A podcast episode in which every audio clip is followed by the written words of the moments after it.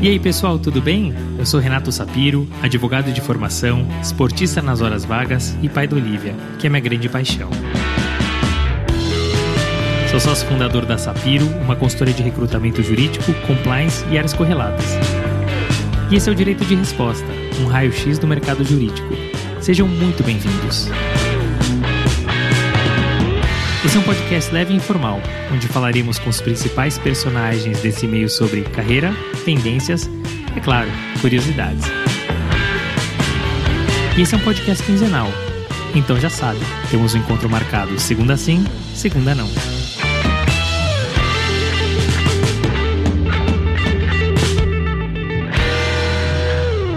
Lissa é uma inspiração e ainda que não tenha planejado a sua carreira, chegou até aqui pautado em dois mantras: ser feliz e estar sempre aberta às oportunidades. Lissa contou sobre a sua trajetória, os desafios e dificuldades, como escolheu a sua área e por que optou por se especializar nas indústrias de entretenimento e tecnologia. Falou sobre sua experiência de morar fora do Brasil, de deixar uma estrutura renomada como o Pinheiro Neto para montar o seu próprio escritório e o porquê voltou para uma Big Law, e, claro, os desafios que tem se deparado. E para fechar, além de valiosos conselhos, Lissa falou sobre o mercado de apostas esportivas, criptoativos e como eles impactaram o mercado jurídico. Esse episódio especial, em homenagem ao Dia Internacional das Mulheres, está em ótimas mãos. Lícia é formada em Direito pelo Mackenzie, possui uma pós-graduação em Direito Tributário pela PUC de São Paulo e um MBA executivo pela FGV, além de cursos de extensão. Lícia, que é uma referência para os mercados de entretenimento e tecnologia, atuou em empresa e por renomados escritórios como Veirano, Pinheiro Neto e Matos Filho, onde é atualmente sócia. Mas melhor que ouvir de mim, Vamos ouvir dela. Lissa, queria te agradecer por ter aceitado o convite para participar do Direito de Resposta, um direito de resposta emblemático em homenagem ao Dia Internacional da Mulher. Você é um exemplo, você tem uma carreira de sucesso, eu sei que você tem muita coisa legal para contar e para agregar não só para o mercado jurídico, né, para as advogadas que estão aí no nosso mercado. Então, estou muito honrado e feliz. Obrigado por ter aceitado. Ah, eu que agradeço, Renato. Um prazer estar aqui com você e poder participar do podcast Direito de Resposta, que já é tão conhecido no nosso meio. Então, de novo, agradeço super o convite. Muito bem, então vamos para a nossa pergunta clássica. Você tem uma carreira que é sólida, né? Você teve a oportunidade de passar por grandes bancas, né? Pelas Big Law, como a gente chama, também por empresas e fora do Brasil, mas uma carreira muito bem estruturada e sólida. Essa trajetória ela foi planejada? Caso contrário, quais eram seus outros objetivos? É, bom, Renato, acho que eu posso dizer que ela não foi planejada, não, na verdade. Acho que meu objetivo era ser feliz. E acho que isso leva em conta muitos aspectos da minha vida. Então, ser mãe sempre foi uma das coisas que era importante para eu ser feliz. Ter relacionamentos saudáveis e, enfim, ser realizada profissionalmente. Então, eu acho que até esse conceito de realização profissional, ele vai mudando mudando com o tempo, né? E a gente vai se reinventando e se readequando. Então, acho que não foi planejada, mas eu sempre busquei muito ser feliz. É isso, é muito importante. Mais um não planejado, mas acho que você trouxe uma coisa que é super importante: ser feliz, porque não adianta de nada a gente também planejar nossa carreira, fazer tudo ipsis literis o que a gente imaginou e pensou e não ser feliz, né? Acho que é um pacote. Deixa eu só dar um passo atrás, né? Você falou de não planejamento de carreira e as coisas foram acontecendo e a gente vai mostrar nesse episódio. Mas quando que você decidiu decidiu que era direito que você queria fazer? Bom, isso é curioso, na verdade. Eu estudei numa escola americana e eu estava planejada para ir fazer faculdade fora, na verdade. E eu tinha sido aceita numa faculdade de administração e estava de malas prontas, assim, ia estudar fora, uma super experiência. E aí, naquele momento, me deu um estalo. Eu falei, mas eu acho que eu quero ser advogada. Eu acho que eu não quero estudar fora porque eu quero ficar aqui para estudar direito e advogar. E eu sabia que era complicado estudar direito fora do país para depois retornar. E bom, acho que foi um choque para todo mundo mundo quando eu decidi que eu queria ficar no Brasil para estudar direito, mas essa foi uma decisão. Então, assim, é difícil dizer o que me levou a isso. Acho que talvez eu tinha né, algumas ideias na minha cabeça do que era a carreira jurídica, mas eu acho que para mim sempre foi uma coisa que estava firme lá, né? Acho que a partir desses 18 anos que me deu esse estalo, de eu abrir mão dessa super oportunidade para ficar aqui e estudar direito, foi realmente o momento que eu tinha certeza que eu ia fazer isso pro resto da minha vida. E é curioso, né? Né? Porque normalmente a pessoa que estuda em escola americana, escola britânica, ela é preparada para ir para fora, Totalmente. né? Que é exatamente o caminho que você estava trilhando. E aí, de repente, dá um clique e você vai fazer direito. Mas não só direito, né? Você também fez concomitantemente economia. Como é que foi essa experiência de tocar duas faculdades ao mesmo tempo e o que, que, te fez seguir pelo direito, não pela economia? Bom, acho que é importante esse ponto que você colocou, né? Que eu estava sendo preparada para estudar fora. E isso é 100% real, assim. Para eu prestar vestibular era uma dificuldade, porque realmente eu não tinha todas as ferramentas de um ensino tradicional brasileiro. E aí eu decidi como eu tinha decidido ficar no Brasil para estudar direito, eu comecei a fazer cursinho e aí prestei direito e economia. E eu entrei em economia e não entrei em direito. E comecei a estudar economia e eu adorava a faculdade. Eu achava muito legal e para mim era super interessante os conceitos macroeconômicos e mesmo a parte de gestão financeira. Então era uma coisa que eu realmente gostava, mas como eu tinha decidido não ir para fora para estudar direito,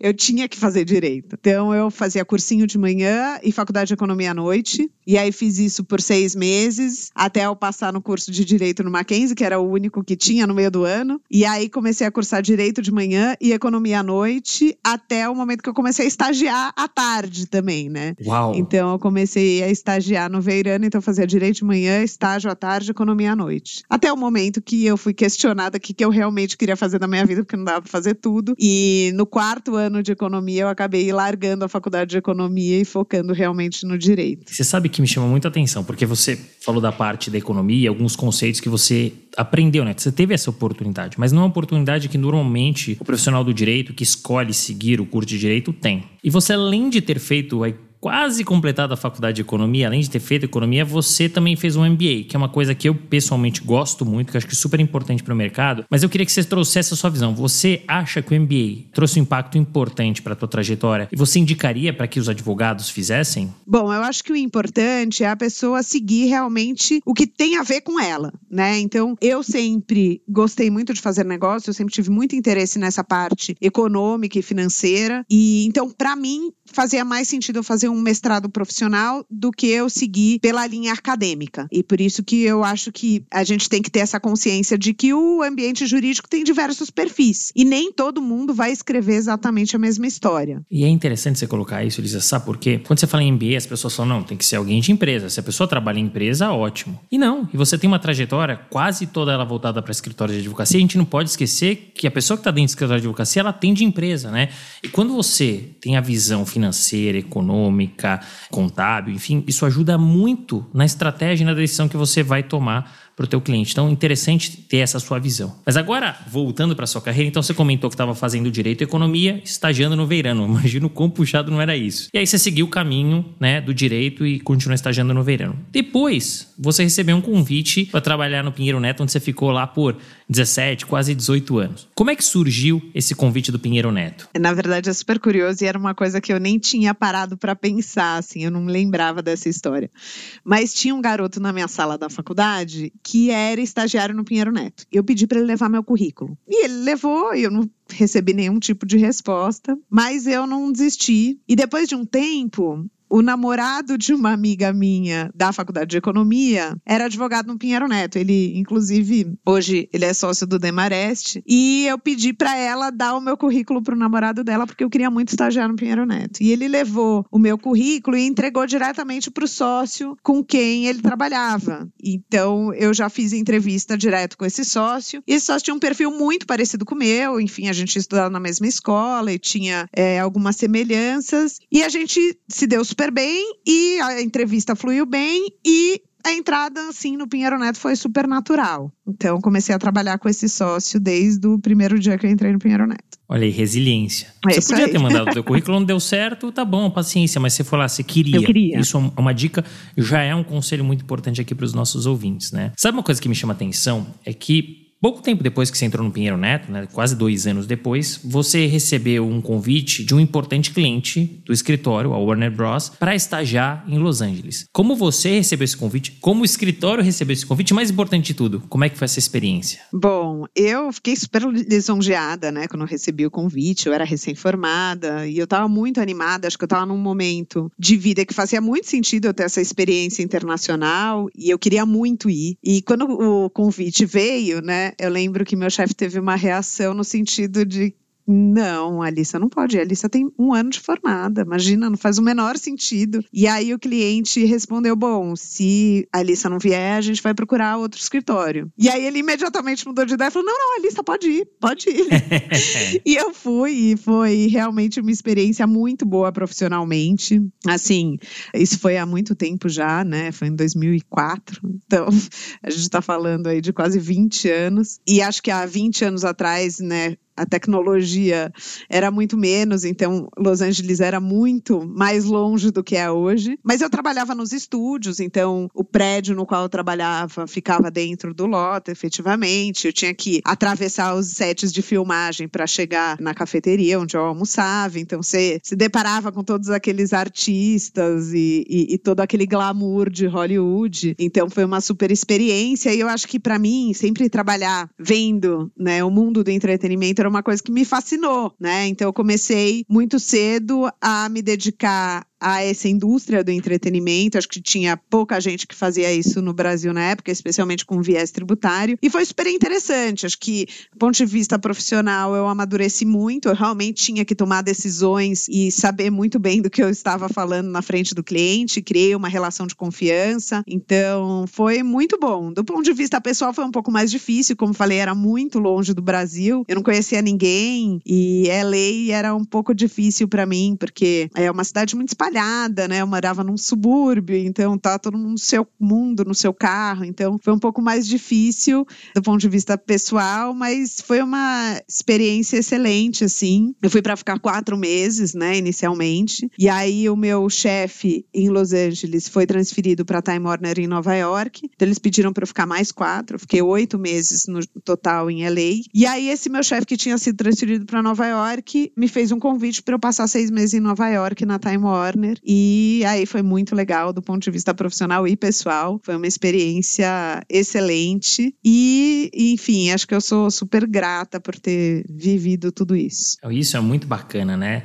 Primeiro, a experiência de você morar fora, né? Em cidades tão diferentes, né? Los Angeles e Nova York são cidades completamente diferentes, ainda que ambas estejam nos Estados Unidos. Segundo, tomar decisões tão novas, né? O quanto isso não te amadurece. Claro que deve ter dado receio, medo, mas é aprendizado, né? E você acaba aprendendo muito mais rápido, é potencializado o teu aprendizado. Mais uma coisa que eu fiquei em dúvida é o seguinte: você enfim, trabalhou durante quase um ano e meio fora em duas empresas, ainda que você tenha mantido o vínculo e trabalhado com o Pinheiro Neto, eu imagino que tenha tido um impacto nesse retorno. Como é que foi essa, entre aspas, readaptação? E, principalmente, o que, você trouxe de aprendizado, Lissa, desse pouco mais de um ano e meio no mercado de entretenimento e essa experiência fora do Brasil para o Pinheiro Neto? Eu acho que, assim, não foi muito um choque voltar para o Pinheiro Neto, né? Eu acho que foi bem natural, como eu estava em Secondment e trabalhei com casos super interessantes de vários países, então realmente me engajei em diversos projetos enquanto eu estava na Warner e na Time Warner que não se referiam necessariamente ao Brasil, mas eu estava sempre em contato com o time do Pinheiro Neto e do Brasil. Então, eu acho que voltar para cá foi natural, mas eu acho que eu trouxe muita coisa no sentido de entender o lado do cliente. Então, muito entender por que, que eles estão te fazendo aquela pergunta 350 vezes de um jeito diferente, entender um pouco mais a cultura do cliente americano, né? Como que ele desenvolve essa relação de confiança. Então, para mim foi muito bom e eu acho que eu pude trazer para o escritório um pouco dessa experiência com relação a essa indústria específica,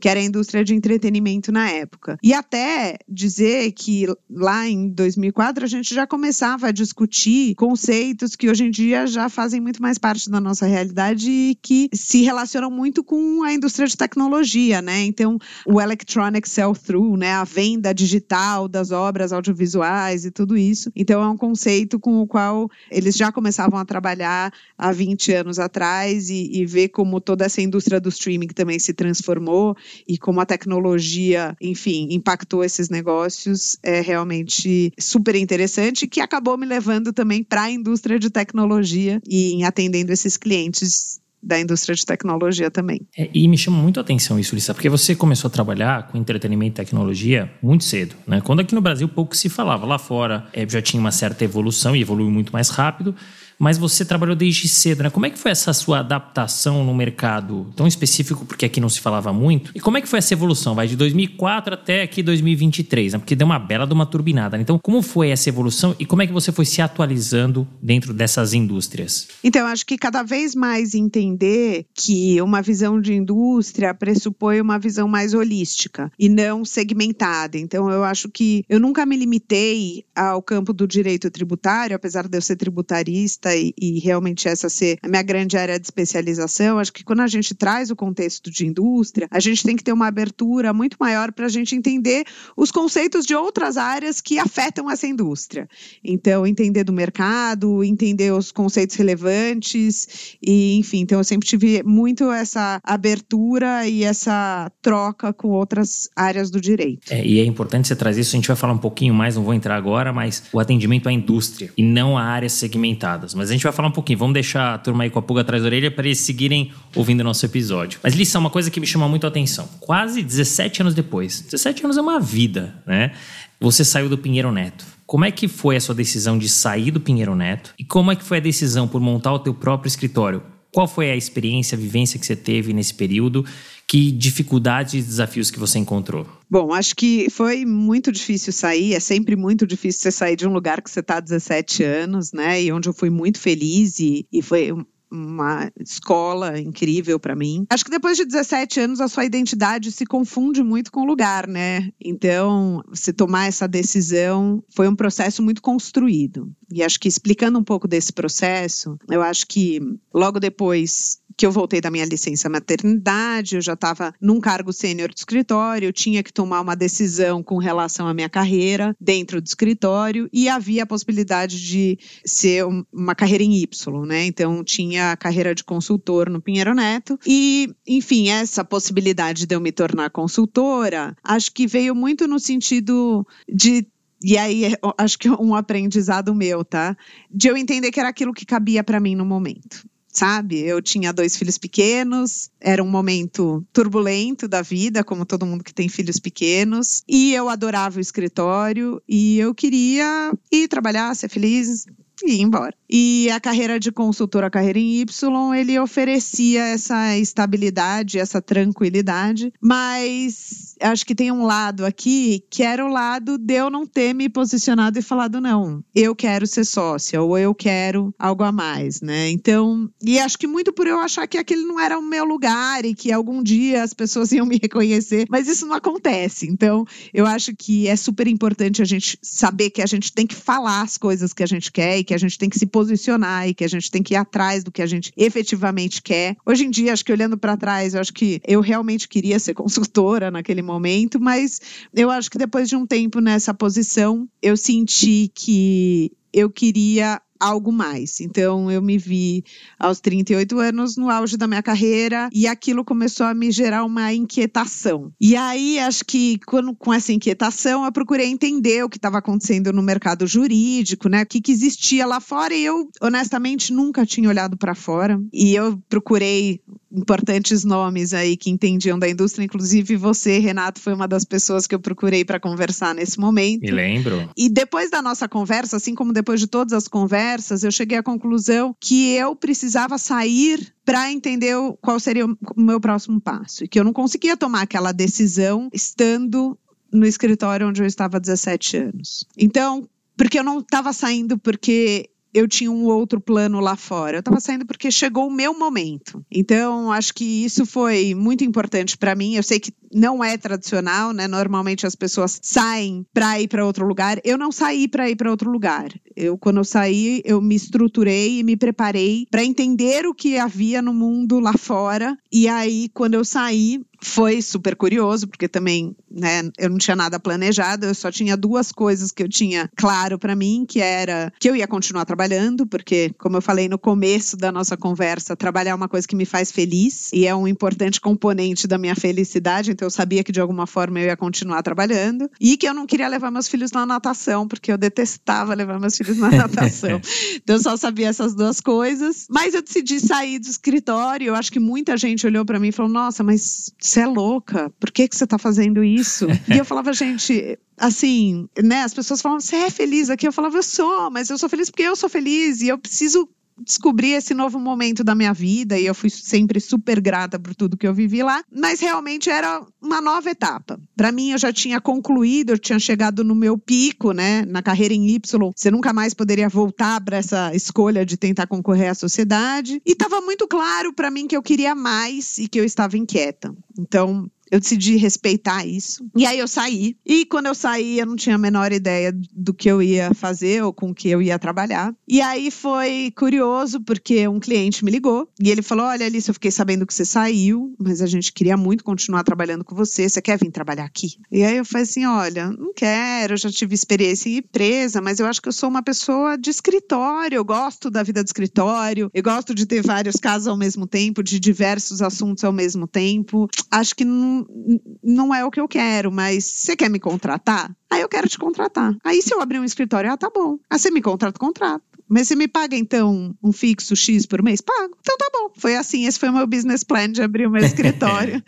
e foi muito curioso, porque, de novo, foi zero planejado, né? Mas eu eu abri o escritório e comecei a ver que eu estava fazendo muita coisa legal e que eu estava chamando muita atenção do mercado, e que as coisas estavam acontecendo, que eu era convidada para falar e, e, que as pessoas ainda queriam me ouvir. Então, foi um momento de descoberta muito importante, porque acho que quando você sai de um lugar que tem uma placa, né, muito forte, é muito difícil você saber quem você é, né, fora dessa placa. Então, para mim foi realmente uma época super gratificante, assim. Eu fiquei muito feliz com tudo aquilo e recebi muito apoio do mercado e, e, de muitas pessoas às quais eu sou super grata nesse momento. E foi muito bom, foi uma experiência ótima. E acho que a única coisa que eu me prometi quando eu saí do Pinheiro Neto é como eu estava fazendo esse movimento justamente para eu entender o que existia no mundo lá fora, que eu ia estar tá aberta para falar com todo mundo. Então eu lembro que eu me fiz uma única promessa que era se alguém quiser tomar um cafezinho comigo, eu vou tomar um café com essa pessoa. E eu acho que foi isso que trouxe assim toda essa abertura e, e, e, que eu pude aproveitar e conseguir receber aí todo esse apoio do mercado e das pessoas e, e, enfim, e gerar esse interesse. Então, foi muito legal porque eu realmente conversei com muita gente e fiquei 10 meses com o meu escritório. E isso é uma coisa que é muito legal. E aí é o segundo conselho que você traz é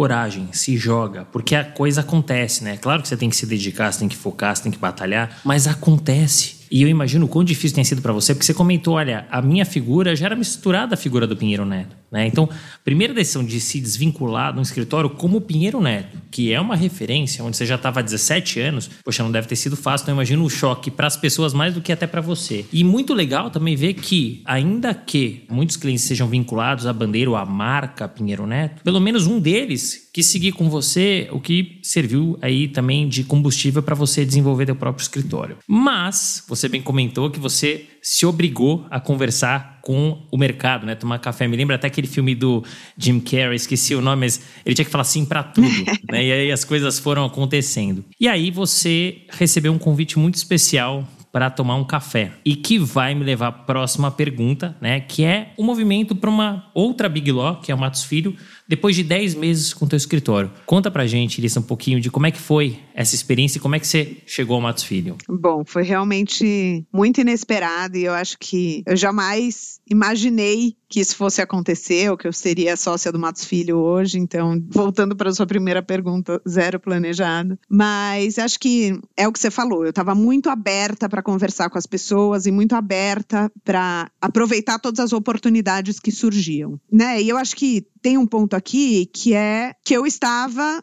movimentando o mercado. Eu estava postando no LinkedIn, eu estava sempre atualizando as minhas redes, eu estava sempre em contato com as pessoas, porque eu estava nesse momento de grande abertura e para mim foi um grande aprendizado. E aí, um belo dia, eu recebi uma mensagem no meu inbox do LinkedIn, cold call total, assim: Oi, Lissa, tudo bem? Eu sou sócio-diretor do Matos Filho e queria tomar um café com você. Então, ele usou justamente a palavra-chave, né? Café. Eu tinha falado que eu ia tomar é. um café com todo mundo e eu não podia negar um café para o sócio-diretor do Matos Filho. Mas foi muito muito curioso, porque eu entrei na sala de reunião, obviamente eu topei tomar um café, porque, né, eu não ia recusar nenhum café. E eu entrei na sala de reunião e eu falei para ele: olha, eu nunca mais vou trabalhar num grande escritório. E aí ele começou a rir, falou: nossa, oi, tudo bem? Mas a gente não pode nem conversar. Falei, não, a gente pode conversar, mas eu só tô querendo alinhar as expectativas aqui. E aí acho que depois de uma hora de conversa com ele, eu já tinha muita vontade de voltar a trabalhar num escritório grande, que era o Matos Filho. Eu acho que ele trouxe uma visão muito legal e realmente acho que eu posso dizer que tudo que ele falou ali naquele momento, que me fez querer em uma hora mudar completamente o, o, o plano,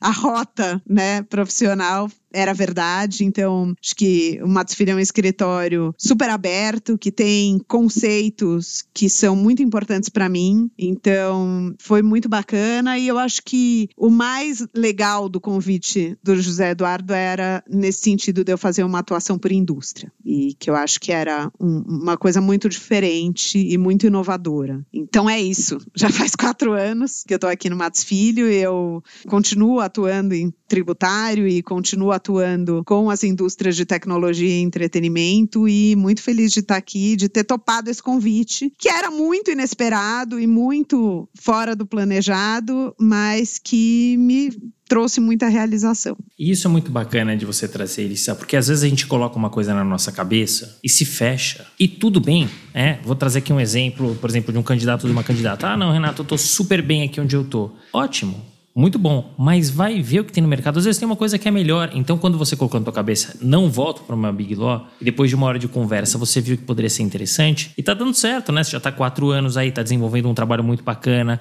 Depois a gente vai falar do projeto que você tem aí dentro do Matos Filho. Então, estejam sempre abertos. Agora, me chama muito a atenção justamente essa segmentação, né? porque isso é super incomum no Brasil. No mercado americano, no mercado europeu, você vê essa segmentação, inclusive escritórios que são segmentados por indústria. Mas aqui é bastante incomum. O que, que muda, Alissa? por exemplo, você atuar com tributário em diversos mercados ou você segmentar para o mercado, no teu caso, entretenimento e tecnologia? Eu acho que o que muda é a visão, né? Que nem eu te falei, eu acho que é uma visão muito mais holística. Eu acho que você consegue entender muito mais como o mercado está se portando. Você tem uma abertura muito maior com outras áreas, então você não se limita a uma análise só fechada naquela sua prática de atuação, que no meu caso é o tributário. Então, eu acho que é você conseguir entender os movimentos daquele mercado e ser realmente um parceiro de negócios dos seus clientes, entendeu? Você acaba pensando muito além do jurídico e estando muito mais próximo dos clientes dessa indústria, com uma visão do que está acontecendo naquela indústria. Então, é realmente inovador, é muito diferente, mas acho que tem sido muito bom e eu não acho que é para todo mundo, tá? Eu acho que, que nem eu te falei, eu acho que o mundo jurídico ele é diverso. Eu acho que tem que ter gente que vai ter uma especialidade pontual. Eu acho que vai ter pessoas mais generalistas, e eu acho que vai ter pessoas de indústria, e eu acho que vai ter pessoas mais acadêmicas e outras menos acadêmicas e, e outras mais de negócios. E eu acho que a gente tem que ter essa abertura para todos os perfis dentro do mercado jurídico e dentro de um escritório de advocacia. Então eu não acho que todo mundo tem que ser igual sabe? E eu acho que um dos pontos só que eu queria notar dessa introdução, que é a gente saber aproveitar as oportunidades e estar tá aberto, né? E não ficar focado. Porque acho que a vida é isso, a gente tem mil instabilidades na vida, mil mudanças de rotas, porque a gente não consegue prever tudo que vai acontecer. E a gente ter essa oportunidade de conseguir se recolocar no meio dessas instabilidades e ter essa né, abertura é o que faz a diferença. Então, acho que quando veio o convite para mim era muito esse bonde pode passar e eu posso não subir nele, mas eu acho que eu tenho que fazer isso agora. E eu realmente não sabia onde ia me levar e estou aqui até hoje muito feliz. Então, acho que era só esse outro ponto que eu queria trazer também. Ah, e é muito bacana. E outra coisa que você trouxe que é bacana, Alissa, é que o mercado é diverso, tem espaço para todo mundo e tem oportunidade para todo mundo. Muitas vezes me perguntam, Renato, o mercado está saturado? Porque, poxa, tem quase 2 milhões de advogados, mais de 100 mil escritórios de advocacia. É bastante? Muito. Mas é um mercado diverso. Se você conseguir encontrar o que tem fit para você e onde você pode agregar, com certeza você vai ter espaço. Então é muito importante você trazer isso. E um grande ponto do nosso mercado, uma discussão enorme, é inovação e tecnologia e quanto isso vai impactar o nosso mercado e as cadeiras. E você é sponsor da AT que é uma iniciativa de inovação do Matos Filho. Né? Eu queria, se você pudesse, Lissa, que você nos contasse um pouquinho do que é esse projeto, e aí já aproveitando a polêmica desse tema, eu queria que você contasse um pouquinho se, na sua visão, o ambiente dos escritórios de advocacia ele é propício para aceitar e desenvolver essa inovação, e qual é a sua visão sobre a aplicação da inovação e tecnologia no mercado jurídico? Como que você acha que vai afetar o nosso mercado e essas cadeiras? Ótimo. Eu acho que o Atix ele vem muito em resposta a essas perguntas que você fez. Então, o Atix é o programa de inovação aberta do Matos Filho, e ele vem justamente porque a gente vê a tecnologia transformando tudo à nossa volta e a gente não pode fingir que isso não vai impactar o mundo jurídico. A gente tem que estar atento a esses movimentos. E eu acho que ao se colocar dessa forma, então, ao, ao criar um projeto de inovação aberta e ser um player efetivamente dessa indústria de inovação no mercado jurídico, o Matos Filho realmente se coloca numa dianteira e que é um diferencial muito grande. Então, acho que o Atix nasce dessa necessidade do escritório se abrir para a tecnologia, entender o que está acontecendo no ambiente jurídico e tecnológico e se colocar como um impulsionador dessas transformações. Então, o Atix, ele é um programa por meio do qual a gente mapeia as soluções mais inovadoras do mercado, a gente traz elas para perto do escritório e a gente conecta essas soluções com as práticas que elas tangenciam. Então, acho que esse é o grande diferencial do Atix e de um TI, por exemplo. Por quê? Porque a gente sabe o que as práticas estão estudando e desenvolvendo e a gente sabe quais são as soluções que podem se beneficiar de um olhar dessas práticas. Então, a gente conecta soluções com as práticas. Para o escritório, a gente acaba tendo uma visibilidade muito grande do que está acontecendo no mercado, de quais são as soluções tecnológicas que estão surgindo. Para os nossos clientes, eles sabem que a gente está olhando e usando as melhores tecnologias do mercado e pensando em soluções muito além do jurídico e conectando eles com essas ferramentas. Para as startups e as soluções tecnológicas, eu acho que é muito legal, porque elas acabam tendo uma visão sobre o uso da plataforma que elas oferecem pelo time do Matos Filho e acabam tendo uma visibilidade de tudo isso. Então, acho que no Atix a gente entendeu que o escritório Matos Filho vai continuar sendo um escritório de prestação de serviços jurídicos. A gente não quer mudar o nosso core, a gente não quer reinventar ou inventar soluções tecnológicas, não é esse o objetivo final do Matos Filho, mas a gente quer poder usar as melhores melhores soluções que existem no mercado e saber muito bem o que está acontecendo. Então, a gente lançou o Atix em outubro de 2022 e tem sido uma jornada muito interessante, muito reveladora e acho que muito rica para todas as partes envolvidas. Então, essa acho que é o, a ideia por trás do Atix, acho que respondendo um pouco mais das suas outras perguntas, né? Se o ambiente de escritórios é propício para desenvolver inovação. Acho que é um, é um ambiente tradicional, é um ambiente que se assusta com inovação, naturalmente. Tudo que é disruptivo assusta, mas eu acho que a gente tem que estar tá aberto. A gente tem que olhar para a tecnologia como nosso aliado e não como nosso inimigo. A gente tem que saber que o que está vindo é para nos ajudar e que realmente é importante a gente estar tá aberto a isso, porque a gente não vai ter como lutar contra o desenvolvimento tecnológico. Então, eu acho que é, é uma luta muito melhor a gente lutar a favor da tecnologia e utilizá-la e estar tá aberto e estar tá consciente do que está acontecendo ao nosso redor. Mas é exatamente isso. O mundo está mudando. O mercado está mudando, a sociedade está mudando. Você vai fechar os olhos? Ok, né? A tua vida vai ser curta. Não Exato. tem como lutar com uma coisa que está acontecendo agora. Se você se juntar, como você bem colocou, se aliar, a chance de sucesso é muito maior, né? Então, eu entendo, o mercado jurídico é um mercado tradicional e continuará sendo tradicional, mas a gente precisa abrir um pouco a cabeça. No último final de semana, na verdade, na última sexta-feira, eu estive em Goiânia para um evento da Jovem Advocacia e me chamou muito a atenção, Lissa, porque lá o tema era empreendedorismo quando que a gente imaginou que seria possível debater e discutir empreendedorismo. E tá na hora, o mercado tá mudando. Se a gente fechar os olhos, mais uma vez, a gente vai morrer na praia. Se a gente escolher seguir com a tecnologia e com a inovação, a gente só vai melhorar e turbinar, potencializar o nosso trabalho. Então, obrigado por ter contado um pouquinho. A gente ainda vai falar sobre tecnologia, que é um tema importante, é um tema polêmico, mas que a gente precisa conversar. Mas eu queria trazer aqui um outro assunto, já que é um episódio super especial, que é em homenagem ao Dia Internacional da Mulher, né, que foi comemorado agora no dia 8 de março. E você ser um exemplo, Lissa, para o nosso mercado, né? Você tem uma carreira de sucesso, então eu queria que você contasse para a gente um pouquinho se você teve que superar mais obstáculos que o usual para chegar onde você chegou e principalmente se você puder trazer alguns conselhos e atalhos para as nossas ouvintes, vai ser muito bem-vindo. Vamos lá, acho que mais obstáculos que o usual, acho que mais obstáculo que os homens, eu acho que sim. É isso.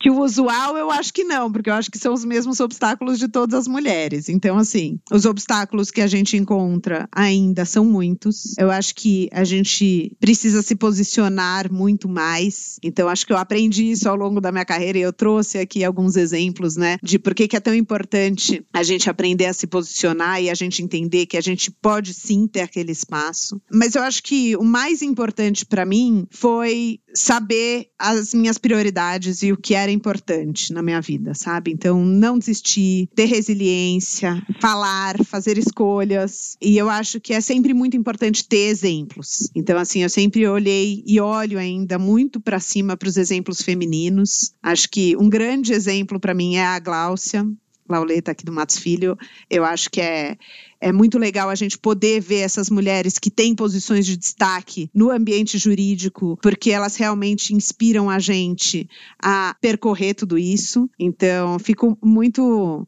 enfim, feliz de poder falar sobre isso. É uma causa que para mim sempre foi muito importante. Eu acho muito importante a gente ter esse diálogo entre as mulheres. Eu acho que a gente está em um outro momento da advocacia, num momento onde a gente tem a maioria das alunas, né, dos alunos dos cursos de direito sendo mulheres. Então a gente entra num mercado muito mais feminino do que era. E eu acho que né, a gente tem que continuar a percorrer os nossos espaços para a gente garantir essa equidade de gênero no topo das instituições também. Então, eu acho que diversidade para mim é um valor muito importante, é um dos valores que para mim chamam muita atenção no Matos Filho, porque realmente é uma das bandeiras do escritório. Eu acho que quando a gente ouve, por exemplo, o podcast de Direito de Resposta que o nosso sócio-diretor Roberto Quiroga gravou, isso fica muito claro também. Então, eu acho que os obstáculos são muitos, mas a gente vai conseguir e a gente sempre tem que ter muita resiliência. Isso é muito bacana e importante você trazer esse exemplo, porque você é uma inspiração, você é uma profissional que trilhou uma carreira e vem trilhando, que ainda tem muitos anos pela frente, de sucesso. Por isso que eu estou muito feliz em trazer você neste episódio especial do Dia Internacional da Mulher, né? Porque sim, infelizmente você teve que superar muito mais obstáculos, né, do que os homens mas você chegou lá, então você é um exemplo que mostra que ainda que a gente tenha esse machismo estrutural na sociedade e também no mercado jurídico, é sim possível chegar lá. E eu espero, do fundo do coração, que a gente consiga mudar e melhorar e tornar esse mercado jurídico mais diverso. E não só, Lissa, porque a gente tem muito mais acadêmicas do que acadêmicos, mas porque a gente precisa ter cuidado. Se a mulher ela é talentosa, ela trabalha, ela merece ter um lugar ao sol. Ela merece ter sucesso e ela não precisa superar ou não deveria ter que superar mais obstáculos do que os homens. Então, muito obrigado por ser essa inspiração. Agora, falando do mercado ainda, do mercado jurídico, você escolheu trabalhar nesse mercado que é um mercado super concorrido, demandante, até como a gente falou agora, até certo ponto machista, né? Como você fez para conciliar a maternidade a esse mercado e ainda assim ter essa carreira de sucesso? E como é que você faz para girar aí, digamos, tantos pratinhos? Bom, primeiro obrigada aí por se referir a mim como uma inspiração. Eu acho que o mais legal de tudo é a gente poder ver essas novas gerações tendo mais exemplos femininos na sociedade dos grandes escritórios de advocacia. Eu acho que eu sou muito feliz no que eu faço, então eu acho que o meu trabalho é um pressuposto para minha felicidade. Então, acho que meus filhos sabem muito disso e, eles querem ver a mamãe feliz também, é melhor para todo mundo, assim. é, eu sou super prática, eu tenho uma visão prática sobre isso também. Óbvio que ter ao seu lado um parceiro de vida que te apoie é determinante, então eu sou super grata ao meu marido que me apoia muito e que entende e não me julga nas minhas opções ou nas minhas necessidades de trabalho. Então acho que você poder dividir com alguém que realmente entenda as prioridades, né, da sua vida é muito importante. Acho que eu tenho então uma família que me apoia muito. Eu tento não ficar elocubrando muito na culpa, porque que nem eu falei, eu acho que é algo que é importante para mim e que é melhor para todo mundo. Enfim, eu acho que eu pude construir uma família feliz com um relacionamento saudável e eu acho que isso é possível. Eu acho que é muito injusto a gente achar que o pai pode se dedicar ao mercado de de trabalho e faltar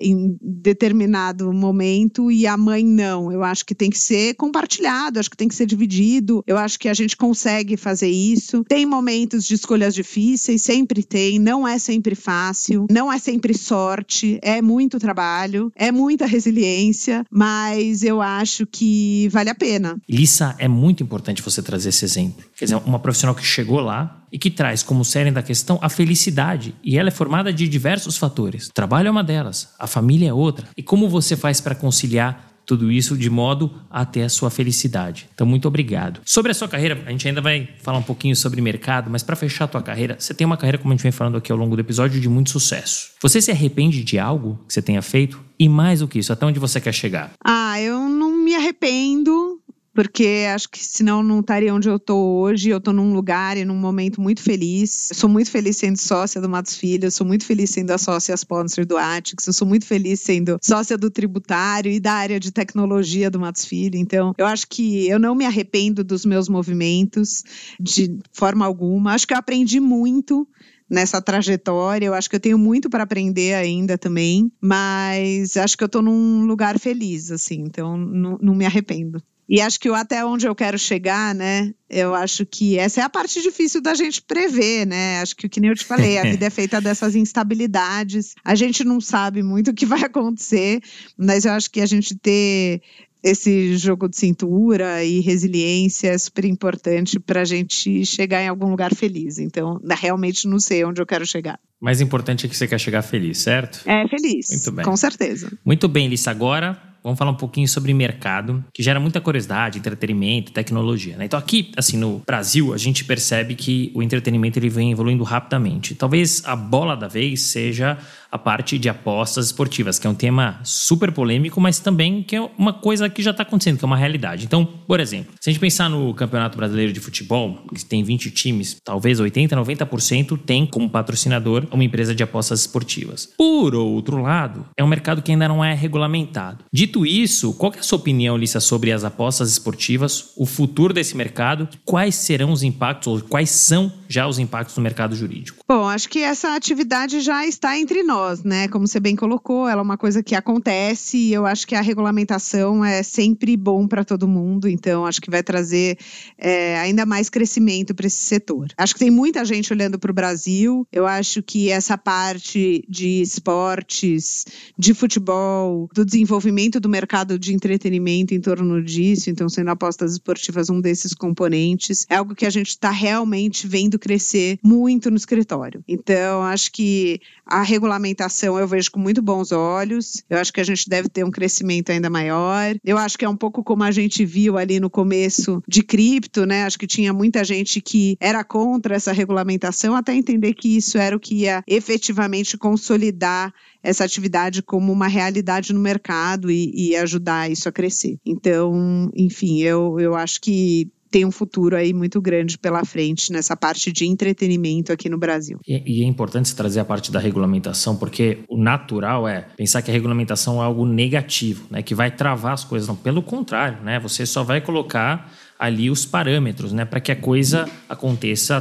com muita segurança jurídica e, e, possa acontecer da melhor maneira possível. Como é que você acha que essa regulamentação ou a normalização, digamos assim, desse mercado vai impactar no mercado jurídico, nos escritórios de advocacia? Acho que a gente vai começar a ter uma demanda muito maior, tanto de aspectos regulatórios, aspectos tributários, a constituição dessas empresas, a obtenção de licenças por parte delas. Então, acho que do, do ponto de apostas esportivas, acho que tem muito trabalho aí pela frente. Acho que do ponto de vista de esportes em geral, a gente vê também uma movimentação muito grande do mercado de futebol, por exemplo, com a criação da SAFs, né, que é a Sociedade Anônima do Futebol. Então, a gente vê aí uma reorganização nesse mercado, que também, de novo, acaba atraindo uma série de atuações e práticas do direito. Então, acho que tem muita coisa para acontecer. É isso, fiquem de olho, porque, mais uma vez, mercado saturado? Não. Depende de onde você vai se encaixar. Esse é um mercado que as pessoas ainda não atendem ou não atendem da melhor maneira, né? São poucos os players. Então, um exemplo né, de caminho que você pode seguir dentro do nosso mercado que não está saturado. E Lissa, você falou do mercado de criptomoeda, que é um mercado é, que já está mais desenvolvido e mais maduro que o mercado de apostas esportivas. E o exemplo claro disso é o número de pessoas que investem em criptomoeda.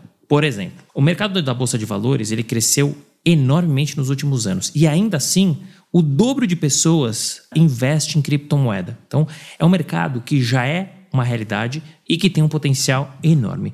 Dito tudo isso, eu queria que você fizesse, falasse um pouquinho desse mercado, do tamanho, do potencial, se ainda existe a necessidade de regulamentar algo e que você fizesse um paralelo deste mercado com o mercado de apostas esportivas para que a gente pudesse entender os impactos na regulamentação que cada um desses mercados traz. Bom, acho que é curioso a gente ver né, esse desenvolvimento do mercado de criptoativos. A gente viu recentemente um marco legal tratando sobre algumas, alguns aspectos desse assunto e eu acho que a gente tem bastante coisa coisa para acontecer ainda, porque é uma tecnologia em desenvolvimento e em expansão. Então, acho que a cada ano que passa a gente acaba conhecendo mais formas de utilização da tecnologia blockchain e, e dos ativos digitais também. Então, a gente passou recentemente por discussões relativas a metaverso, relativas a NFTs, é, a tokenização em geral. Então, acho que é uma tecnologia que está aqui para ficar. Eu acho que a gente sempre precisa de um olhar do regulador para ter certeza de que a gente está propiciando o melhor ambiente para o desenvolvimento dessas tecnologias. E, enfim, acho que é uma tecnologia que não vai deixar de movimentar o mundo. Então, acho que é, é curioso e super interessante esses novos desdobramentos aí com relação aos diferentes tipos de ativos que a tecnologia nos traz. E é interessante você falar da parte da regulamentação, porque ela é absolutamente necessária, né? mas é a forma como ela é criada. Por isso que é muito importante envolver os players que estão no dia a dia, né? Porque se você deixa isso só na mão do legislador, você cria possivelmente regulamentações muito quadradinhas e que talvez não tenham aplicabilidade no mercado, né? Então, tudo depende de como você vai regulamentar. Você pode tornar o mercado regulamentado e atrativo e deixar ele se desenvolver, ou o contrário. Né? Então, esse também é um outro ponto para a gente discutir. Para fechar essa pergunta, Alissa, como é que você faz esse paralelo entre esses dois mercados? O mercado de criptoativos e o mercado de apostas esportivas e o momento dos dois, especialmente aqui no Brasil? Ah, eu acho que os dois são mercados que já estavam presentes no nosso dia a dia antes mesmo de uma regulamentação. Então, a gente vê que o mercado brasileiro é um mercado super tecnológico, é um mercado que olha para o digital, que tem interesse. Acho que está todo mundo com seu celular na mão 24 horas por dia, interagindo com tecnologia, interagindo cada vez mais com entretenimento. Então, acho que é super importante a gente ter um olhar para tudo isso, propiciar o crescimento dessas tecnologias de uma forma saudável no nosso ambiente de negócios. É isso, é bom para todo mundo. É bom para o nosso cenário econômico, é bom para o nosso mercado jurídico, é bom para todo mundo. Lisa, você trouxe vários conselhos importantes ao longo do nosso episódio. Mas tem algum ou alguns que você gostaria aqui de trazer para fechar com chave de ouro? Bom, vamos lá. Então, acho que, resumindo alguns aqui, acho que primeiro a gente conseguir se posicionar e falar o que a gente quer e não ter vergonha, não ter medo e não achar que aquele espaço não é pra gente. Então, eu acho que falar o que você quer é um conselho importante para os ouvintes. Eu acho que estar aberto e tomar café com todo mundo que quer tomar café com você, eu acho que é importante também, porque acho que a gente vê que quando a gente se abre para o mundo, muitas oportunidades aparecem. Então, acho que estar aberto é o segundo conselho e acho que aproveitar as oportunidades e as instabilidades da vida. Então, acho que esses são conselhos importantes e sempre buscando a felicidade, estar tá cercada por pessoas que contribuam aí para isso. É isso. E a vida é muito curta para a gente ser infeliz, né? Então, fechou com chave de ouro, Aurélia. Eu estou muito feliz de verdade de ter você aqui no Direito de Resposta e nesse episódio especial. Mais uma vez, você é uma inspiração, que você continue inspirando não só as nossas ouvintes, mas os ouvintes, o mercado jurídico como um todo. Então, muito obrigado por ter aceitado participar desse episódio especial. Muito obrigado. Eu que agradeço, Renato. Foi um super prazer estar aqui. Muito legal esse bate-papo, me trouxe muitas lembranças e é muito legal poder olhar para trás e ver, enfim, um pouco dessa história e, e espero poder é, ajudar e trazer alguns conselhos para as e pros ouvintes. Fim de papo. Se você gostou, recomenda para seus amigos. Se não, fala comigo que eu quero te ouvir. Até a próxima.